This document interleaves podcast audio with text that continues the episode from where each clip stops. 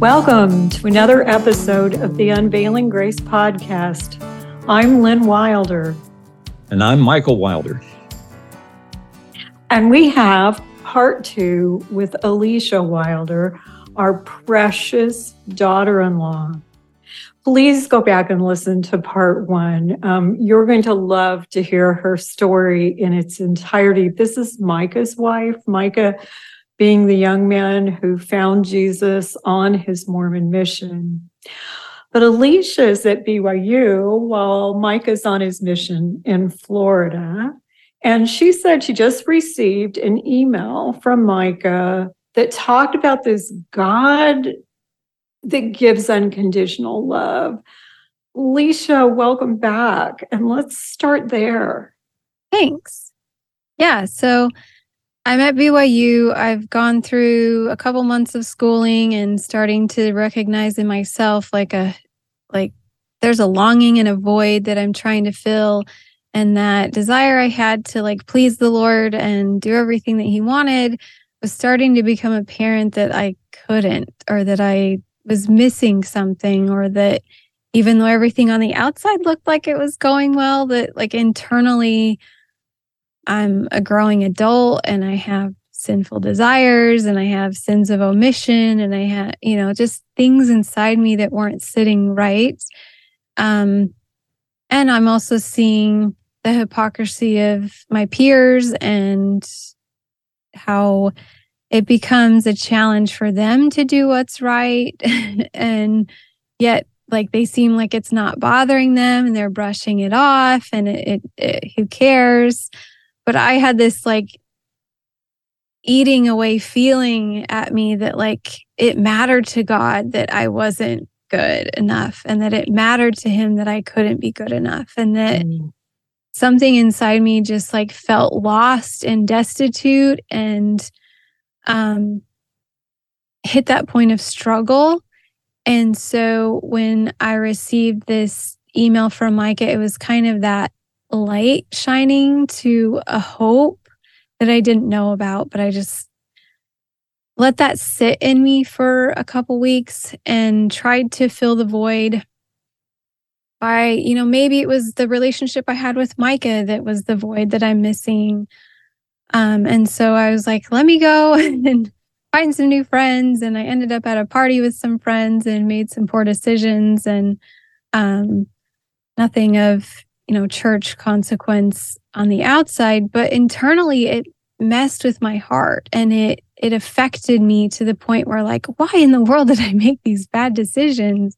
Why did I choose to kiss this guy? Why did I choose to do that?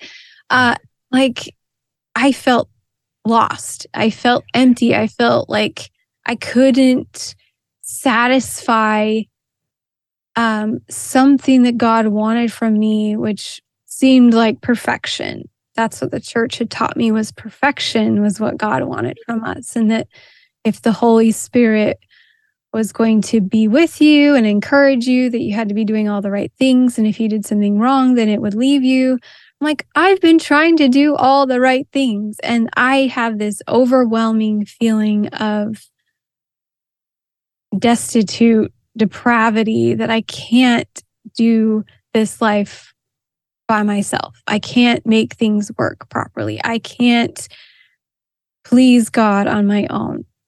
Mm. So that night was like a huge breaking point for my soul and my spirit. And I went home and I cried and I cried and I laid out on the floor and like sprawled open and just said, God, I can't do this or whatever it is that you want me to do. Can you please take over? Can you please do it for me? Can you please be in charge of my life? Because I am not getting anywhere that I feel productive. Mm. And God left me in that state with a sense of peace, not a sense of emptiness like my previous story about pleading for the Book of Mormon to be true, and I was left with nothing. He left me with a sense of peace. And it wasn't an overwhelming zap of lightning. It wasn't an overwhelming shock of um, amazement or like a burning in my bosom, just like a sense of calm on my soul. Mm. Um, so I was left with that calm for three days. And I feel like God used this next experience where I was reached out to and shared a message from a stranger that Micah still loved me. And that was kind of a miraculous sign in my life. But God knew what I needed. God knew that I needed to have some showing of his love in my life to prove to me that he wanted to take hold of my life, to prove to me that he was really there, to prove to me that his love saw me in my destitute state and I still was okay. Mm. And I feel like um, as I've come to faith now, looking back, it says, No one comes to me unless the Father who sent me draws him. And I felt like that was God taking my my life on a path that drew me to this place of brokenness and of um, surrender and giving that whatever it was in my life to him because I figured I couldn't do it. Hmm. But I know God doesn't leave us there. I know that he used those experiences in the way that I understood them to be confirmations and I understood them to be representing that there was a God out there who really existed and who saw my moments of weakness and who saw who I really was and saw this emptiness inside me and yet wanted to show me his love. And to me, that was the representation of this unconditional love that Micah had previously just kind of mentioned in an email. Um, so that was really exciting for my heart to understand that. And I do want to point out that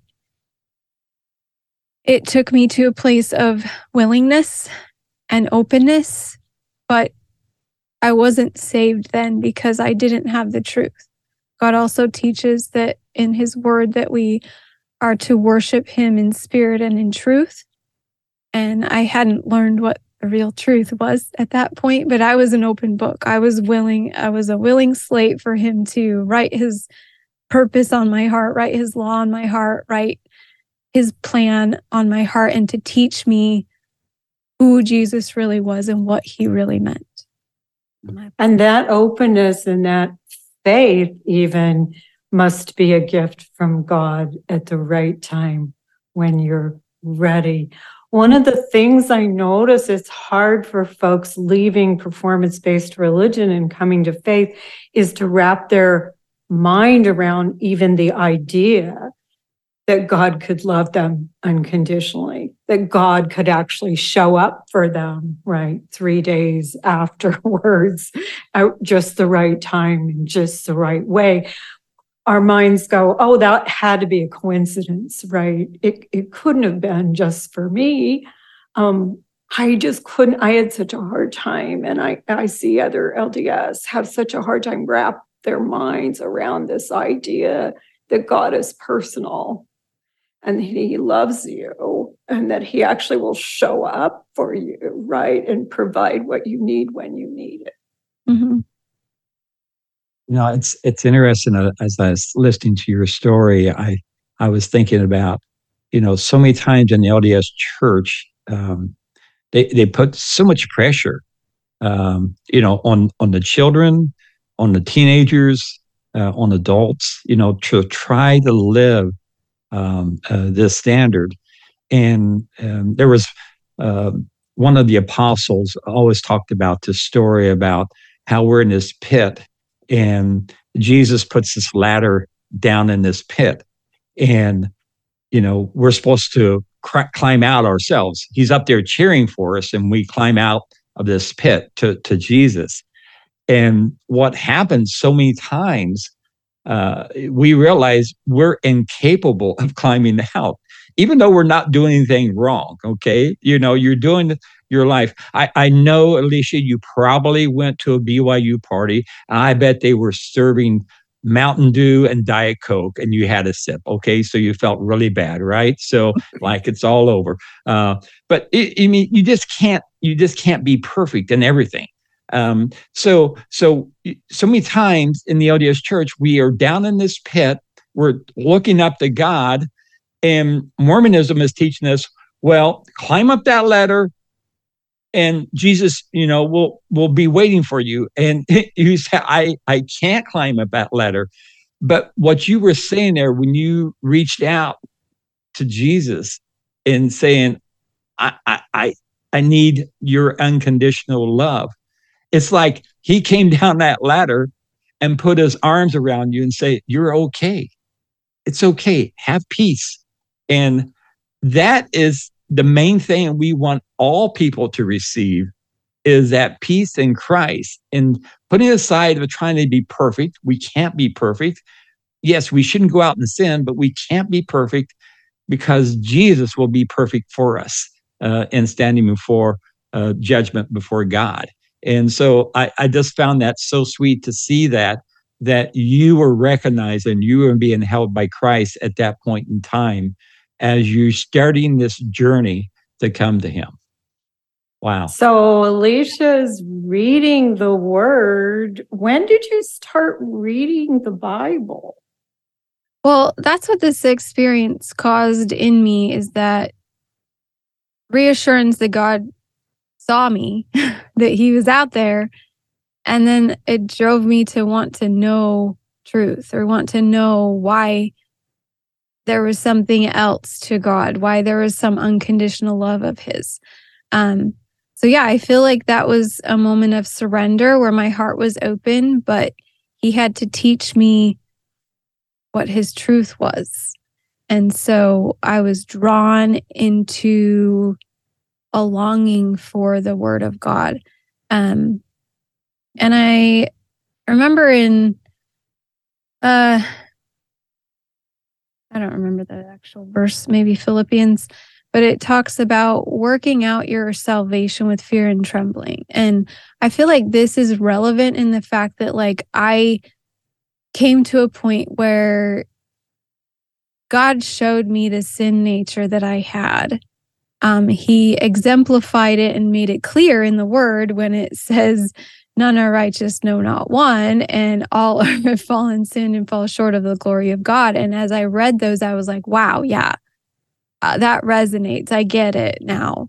Um, whereas in Mormonism, those scriptures wouldn't have been shared or kind of like glossed over if I ever did read them. But it became apparent that all of us are fallen from God. So for any of us to have any hope or any salvation or any existence after this life, it had to have been God's doing. And it has to be his unconditional love. And it has to be him reaching down, offering us something and a way to get to him.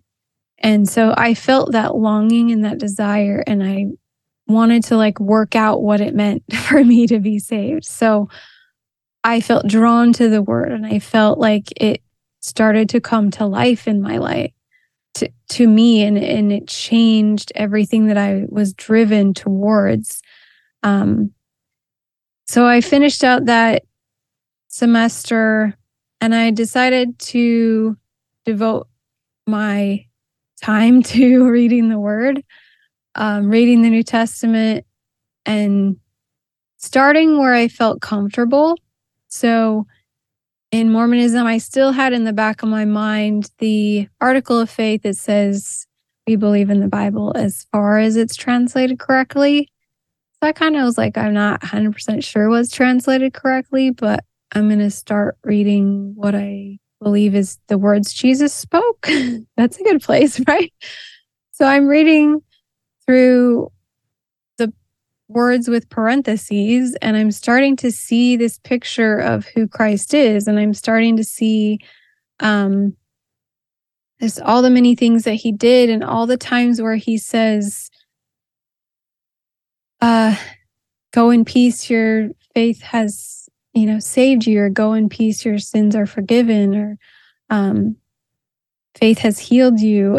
And I'm just seeing like wow it seems really simple and yet like we've been taught there's this this whole ex- exhausting religious system that has to be in place um but as i started in john i had gotten through like matthew mark and luke and had seen all those examples and kind of this testimony of jesus relating who he is to the father and um that he didn't come to abolish the law, but came to bring fulfillment through himself. And that there was just an excitement about, like,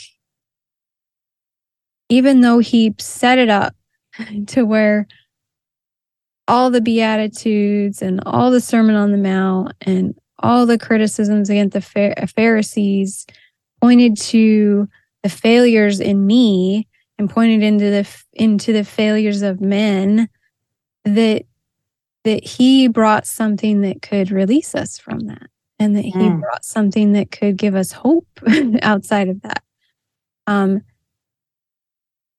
so yeah i started reading john and all of a sudden everything became so much more clear mm. starting with john 1 understanding that um i will read it In the beginning was the Word, the Word was with God, and the Word was God. And he was in the beginning, and all things were made through him. Without him was not anything made that was made. And in him was life, and life was the light of men. And then it says that um, further down that he came to his own people and they did not receive him, but all who did receive him who believed in his name, he gave the right to become children of God. Mm. And I was just blown away. And then it continues and says, The word became flesh and dwelt among us. And we have seen his glory, that he is the Son from the Father, and that Jesus became my God. And I recognized that. That he wasn't just another prophet or a man or a being that we're supposed to emulate our lives after, that he was my creator. Mm-hmm. And from that point on, it was like, there's something amazing about this. I have to read more. The word became like, like he says later on, the bread of life. Like I had to eat this bread, I had to drink the water and it became like insatiable almost to the point where I decided to enroll in a New Testament course at BYU because I didn't know what else to do. I was like, I need more of this. I need whatever this religion can teach me about oh. the New Testament because I wanted it. And at this at this point, were you was there any inkling that this might take you away from the faith of your youth? No, it was just an exciting revelation and a weight being lifted slowly as I learned truth that that Jesus was my God and that he um you know he was alive and there was love behind him and he came to like deliver people and save them by faith and they didn't have to like oh you'll be saved if you go do this and this and this and then you end up over here and you got to do all these things first and then you, yeah, I'll heal your your ailment. It's like, no, he just offered that. And um, that was just exciting to me to see all those examples, but also within that, starting to resonate. I came to this and was excited to to recognize why, because He is our Lord. Um, mm. And then almost like immediately after that section it says no one has ever seen god. The only god who the father who is at the father's side he has made him known. And i was like wow.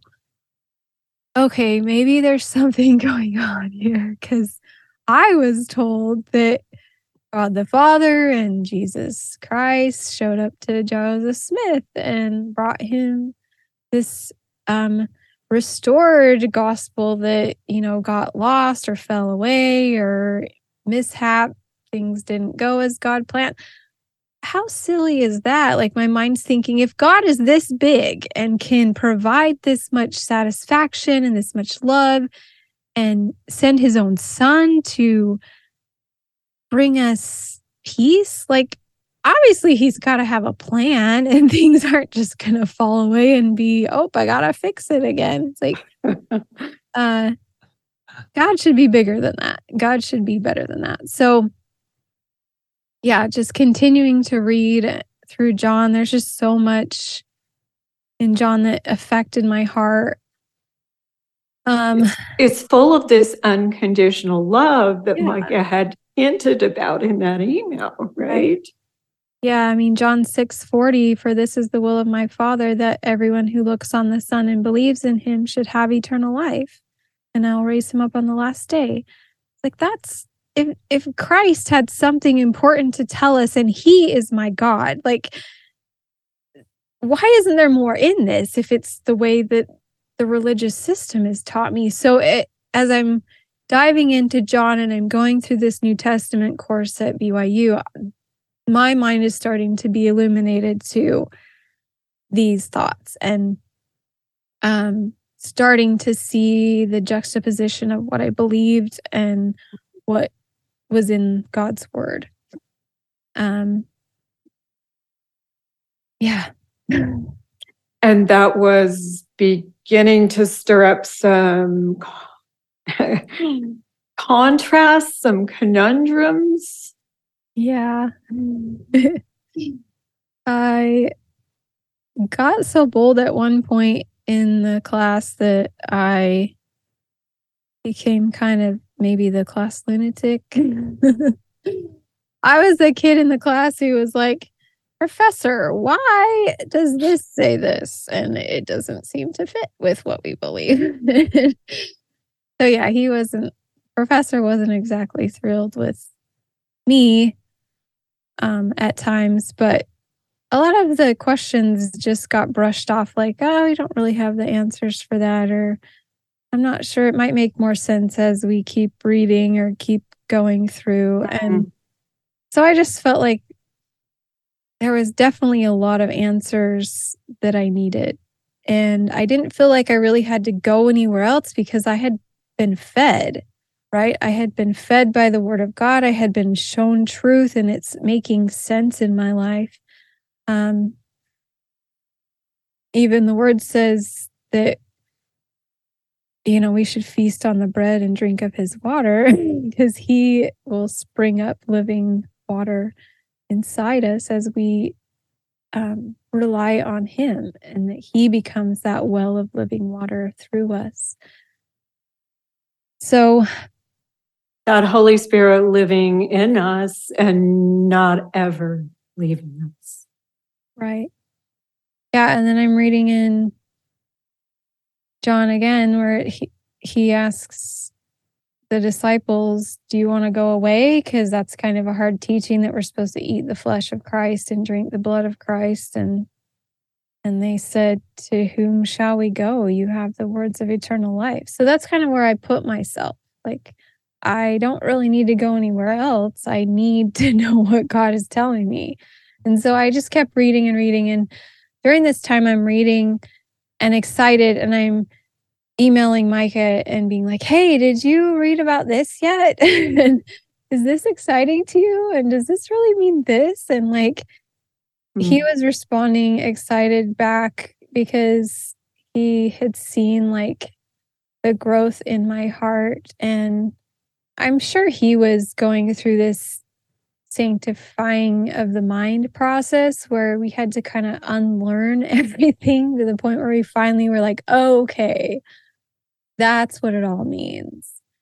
Um, but yeah, along the way, it was exciting to kind of like find my way through the Bible and through scripture and allow it to strip away things from my faith that were un- untrue and were false teachings. And short of like walking you through every verse in the Bible, a couple things that stood out.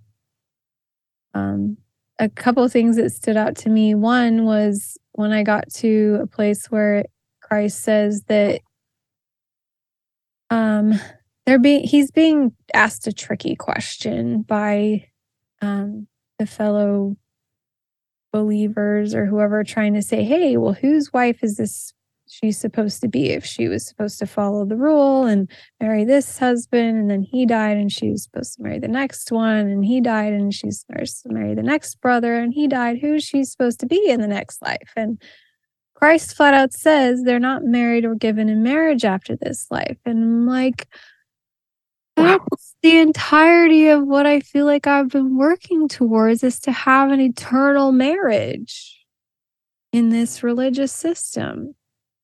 And at that point, it was kind of a big eye opener that God allowed me to swallow with grace and understanding that, like, wow, like, definitely Christ knows what he's talking about. And and there might not be eternal marriage, right? Yeah. yeah. So yeah, then he brought a lot of um that reminder back and forth between Micah and I as I learned and discovered things and allowed God to transform my mind and transform my heart to understanding his truth and understanding his grace.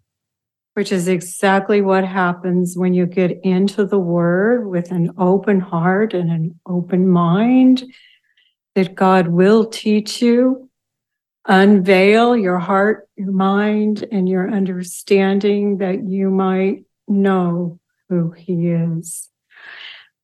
Thank you, Alicia. I'm really excited to hear where it went after that, what happened to your relationship with Micah, um, how that impacted your relationships with your family. Grace and peace to you until part three and part three will be very exciting. May God bless. Thanks.